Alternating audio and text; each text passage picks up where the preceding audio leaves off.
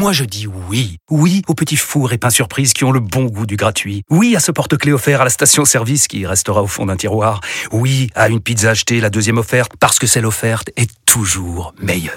On préfère tous quand c'est gratuit. Chez Skoda, profitez de deux mois de loyer offert sur une sélection de modèles jusqu'au 31 mars. Portes ouvertes ce week-end. Deux loyers offerts après premier loyer en LLD 37 mois sur toute la gamme Skoda, Orenia et Enya Coupé, si accord par Volkswagen Bank. Détails sur skoda.fr. Pensez à covoiturer. Et je le dis très nettement, nous payons l'impôt sur les sociétés en France. Bonjour, c'est Nicolas Poincaré. Bonjour, c'est Fabien Andrian Arissoa. C'est très bien. Réaction d'Emmanuel Macron après l'annonce du parquet national financier sur l'ouverture d'une enquête pour blanchiment aggravé de fraude fiscale concernant le cabinet de conseil McKinsey. On vous explique.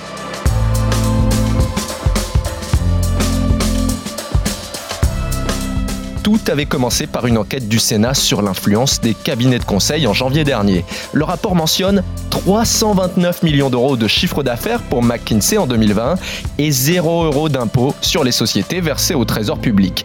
Trois bonnes raisons d'écouter ce podcast avec Nicolas. Eh bien en fait non, deux bonnes raisons aujourd'hui exceptionnellement parce qu'il y a tout simplement deux affaires. Il y a l'affaire fiscale de McKinsey qui ne paye donc pas d'impôts en France. On va se demander comment ils font, est-ce que c'est légal ou pas. Et puis l'autre affaire, c'est celle d'un éventuel abus de recours à ces cabinets de conseil. C'est quoi ces cabinets privés qui facturent très cher des prestations que souvent les fonctionnaires pourraient faire? Expliquez-nous le monde. Un podcast RMC. Nicolas Poincaré. Fabien Randrian Aressoa. McKinsey, c'est un nom qui s'est invité dans cette campagne et qui a été répété dans la bouche de beaucoup, beaucoup de candidats. C'est la grande affaire dont on parle pendant cette campagne. Et la pression était très forte sur le parquet national financier pour qu'une enquête soit ouverte. Oui, parce qu'on se souvient que ce, PNF, ce parquet national financier, il y a cinq ans, quand il y avait eu la fameuse affaire des emplois fictifs de Pénélope euh, Fillon, l'affaire des costumes de, François Fillon, en 48 heures après la révélation de l'affaire dans le canard, il avait ouvert une enquête préliminaire qui avait ensuite débouché sur une mise en examen de François Fillon et, la suite, euh, on la connaît. Là, survient dans cette campagne de nouveau un soupçon à caractère politique. Est-ce que le cabinet McKinsey, oui ou non, euh, a fraudé le fisc? Et il se passait rien. Alors ça commençait effectivement à faire débat. Bon, il y a trois parlementaires qui sont les, trois parlementaires qui ont rejoint euh, Éric Zemmour, devaient saisir le parquet eux-mêmes. Et puis il y a des magistrats, euh, sous forme anonyme, un certain nombre de magistrats qui ont signé une tribune commune dans Marianne pour dire euh, ça fait naître le soupçon, que fait le parquet financier, il dort, c'est un scandale. Enfin, ça commençait vraiment à monter la pression. Et puis donc finalement, bah, le parquet, il vient, il vient de répondre à tous ceux qui faisaient pression sur lui en disant ouvrez une enquête, ouvrez une enquête, ouvrez une enquête il a répondu bah, c'est fait, c'est fait, vous inquiétez pas, elle est ouverte. L'enquête était même ouverte depuis le 31 mars, donc depuis euh, plus d'une semaine. Le parquet a donc décidé d'enquêter de, sur ces soupçons de fraude fiscale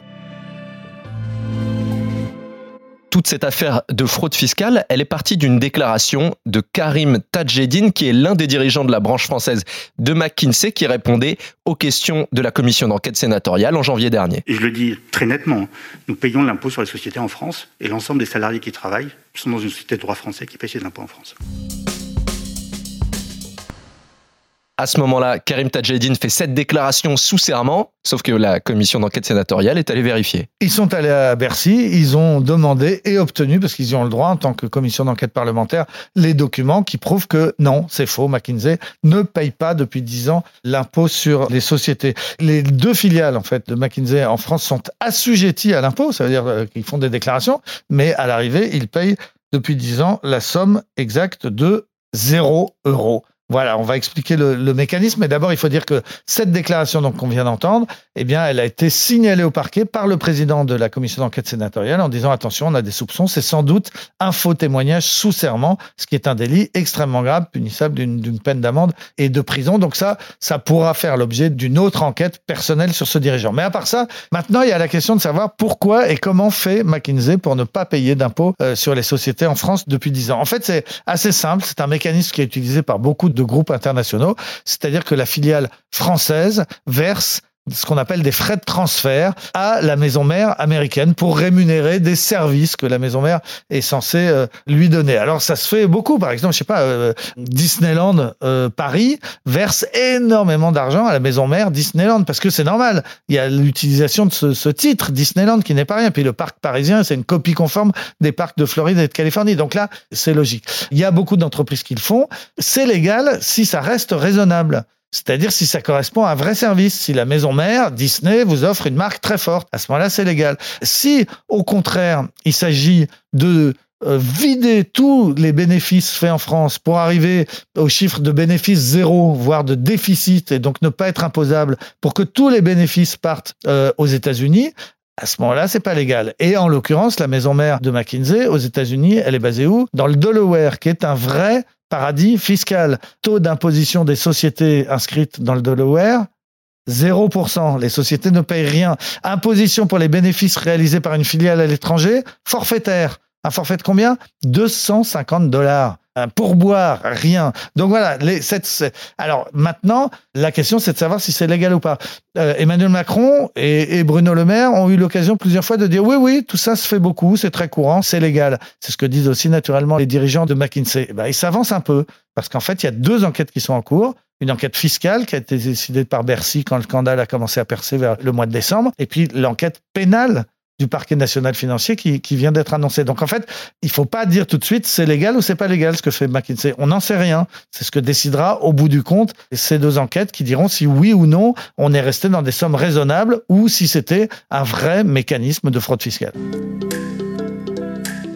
L'affaire McKinsey, donc, elle est revenue à de nombreuses reprises dans cette campagne et Emmanuel Macron a réagi sur TF1 à l'annonce de l'ouverture d'une enquête par le parquet national financier. C'est très bien que le juge, les contrôleurs fiscaux se saisissent d'une affaire quand on dit qu'il y a une entreprise qui aurait fraudé.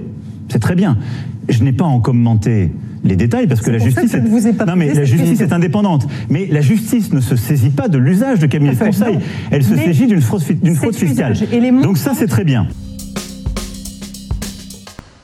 Si on pose tellement la question à Emmanuel Macron, c'est qu'il y a des soupçons de collusion entre le chef de l'État et les dirigeants de McKinsey. Et oui, parce qu'il y a un certain nombre de dirigeants de McKinsey qui, à titre personnel, bénévolement, activement participaient à la campagne d'Emmanuel Macron pour la présidentielle de, de, 2017. Ça a été révélé par un livre qui s'appelle Les Infiltrés, qui a été écrit par Mathieu Aron et Caroline Michel Aguirre, qui sont deux journalistes à l'Obs, et qui ont estimé que 15 dirigeants de McKinsey avait participé à cette campagne Emmanuel Macron. D'où eh les soupçons de copinage, de renvoi d'ascenseur. McKinsey aurait reçu ensuite beaucoup de contrats parce que ses dirigeants avaient aidé Emmanuel Macron à se faire élire. Alors, faut nuancer ces accusations parce que, en réalité, McKinsey n'a reçu que 1 à 2% de toutes les sommes qui, depuis 5 ans, ont été versés au cabinet conseil. Il y a des cabinets qui ont reçu jusqu'à 10% des sommes totales, eux seulement 1%. Donc, c'est pas la question du montant, c'est la question effectivement de la proximité entre les dirigeants de McKinsey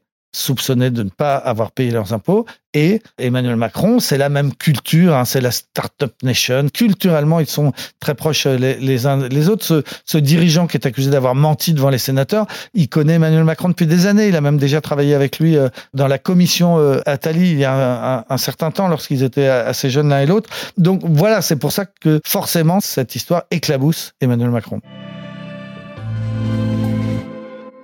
ces cabinets de conseil, ils se sont vus attribuer des missions avec des rapports à rendre, notamment sur l'évolution du métier d'enseignant. Il y a un contrat qui a été passé pour 496 800 euros afin d'organiser un colloque qui n'a pas pu avoir lieu. À ce sujet, la rapporteure de la commission d'enquête du Sénat, Eliane Assassi, interrogeait la ministre de la Transformation et de la Fonction publique, Amélie de Montchalin. J'ai bien entendu ce que vous avez dit ce matin, c'est-à-dire que c'était une erreur. C'est quand même une grosse erreur. 496 800 euros. C'est l'équivalent de 1600 purificateurs d'air dans 1600 restaurants scolaires. Et c'est l'équivalent d'un million de masques FFP2 qui attendent dans l'urgence. Ce qui a beaucoup choqué aussi dans le fond de cette affaire, c'est à quel point on fait recours à des cabinets privés alors qu'il y a des fonctionnaires et les sommes qui sont englouties par ces cabinets de conseil Alors les sommes, effectivement, elles ont été avancées, un, par la commission euh, d'enquête sénatoriale et deux, par ce livre dont on parlait, Les Infiltrés, et ils arrivent à peu près à la même conclusion, entre 1 milliard et 1 milliard et demi d'euros par an dépensés par l'État pour rémunérer l'ensemble de ces cabinets de conseil. C'est beaucoup plus qu'auparavant. On dit que c'est deux fois plus qu'il y a quelques années. En fait, on dit ça au doigt mouillé parce que c'est la première fois qu'on chiffre vraiment les dépenses de l'État pour les cabinets conseils. Les macronistes euh, expliquent que c'était pire sous Sarkozy, peut-être, mais on n'en sait rien en fait parce que sous Nicolas Sarkozy, on n'avait jamais chiffré comme on vient de le faire le montant de ses dépenses. Donc l'État effectivement dépense beaucoup beaucoup d'argent à, ces cabinets qui s'appellent McKinsey, Accenture, Boston Consulting Group, Capgemini, qui est un, un des cabinets français qui a reçu les plus grosses sommes. Donc il y a un premier problème qui est celui du montant. Ensuite, il y a le problème de cette culture de nouveau de systématiquement donc faire appel au privé pour remplacer ou pour contrôler la fonction publique. Normalement, il y a des instances qui sont censées euh, contrôler les fonctionnaires, euh, conseiller, euh, il y a le Conseil d'État, il y a la Cour des comptes, il y a tous ces grands corps qui devraient faire ce boulot et qui de plus en plus souvent sont court-circuités par des jeunes, parce qu'ils sont souvent assez jeunes, des jeunes ultra diplômés hein, qui sortent des écoles de commerce, qui débarquent et qui disent poussez-vous, je vais vous expliquer comment ça marche. Voilà, c'est ça le problème. Le rapport sénatorial dresse un inventaire à la prévère de ces missions parfois adjugées à des prix exorbitants. Et puis il y a aussi maintenant l'affaire Cyrulnik. Le psychiatre s'est vu confier une mission avant qu'il ne réalise que la même mission avait été attribuée à un cabinet de conseil. Oui, c'est-à-dire qu'on lui avait demandé euh, de, faire un comité Théodule de, pour réfléchir à une question qui est importante, celle des 1000 premiers jours de l'enfance, les trois premières années. Qu'est-ce qu'on peut faire pour améliorer tout ce qui est fait pour la petite enfance en France? Donc Boris Cyrulnik, avec un certain nombre d'experts, bénévolement, ils se sont mis au travail et ils ont eu la mauvaise surprise après d'apprendre que parallèlement, on avait confié un travail sur le même sujet à des consultants qui, eux, avaient un, budget de 400 000 euros, alors que Boris Cyrulnik, lui, n'arrivait pas à se faire rembourser ses notes de frais, il était obligé de, payer de sa poche quand il invitait un, expert étranger venir nous parler de, des expériences euh, sur la petite enfance dans un autre pays. Donc ça, ça énerve. C'est un exemple. Il y en a beaucoup d'autres. Il y a une question très préoccupante, c'est qu'on s'aperçoit que à tous les niveaux de l'État, on a pris l'habitude de faire appel à des consultant dès qu'une question se pose. Par exemple, dès que commence la crise du Covid, on fait appel énormément, notamment au cabinet euh, McKinsey, euh, on n'est pas capable de compter les masques. La Direction générale de la santé, elle n'a pas les moyens d'aller faire les comptes. On envoie des consultants de McKinsey pour compter les masques. C'est assez étonnant. Plus grave, on s'aperçoit qu'il y a des consultants euh, qui sont régulièrement interrogés par le ministère de la Défense et sont des cabinets américains. McKinsey, faut pas oublier que c'est américain. Et on interroge ces cabinets sur les stratégies de défense à venir, sur les investissements nécessaires. Ça veut dire que pour ça, on leur donne des documents confidentiels défense à ces Américains, avec le risque de fuite d'informations confidentielles vers les États-Unis. Puis il y a tous ces colloques dont on a parlé, qui n'ont pas eu lieu, ces notes un peu foireuses où, où on s'aperçoit que pour 50, 100 000, 200 000 euros, on pond un rapport de quelques pages. Mais le plus spectaculaire, ce sont les sommes consacrées à l'informatique. C'est presque les trois quarts de ce milliard d'euros. Et pourquoi? Eh ben, c'est parce que tout simplement l'État ne sait plus faire.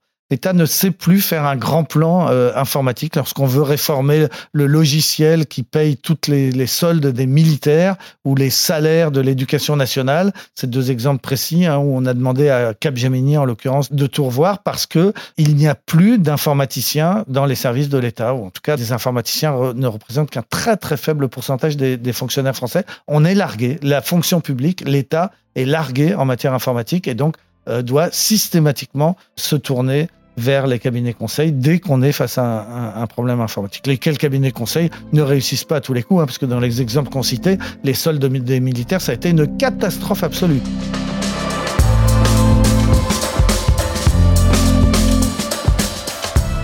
C'est la fin de ce nouvel épisode d'Expliquez-nous le monde. Merci à vous de l'avoir suivi. Si ce podcast vous a plu, abonnez-vous. Nous sommes sur toutes les plateformes de streaming, sur le site et l'application RMC. Parlez-en autour de vous. Prenez soin de vous. À la semaine prochaine. À la semaine prochaine, Fabien.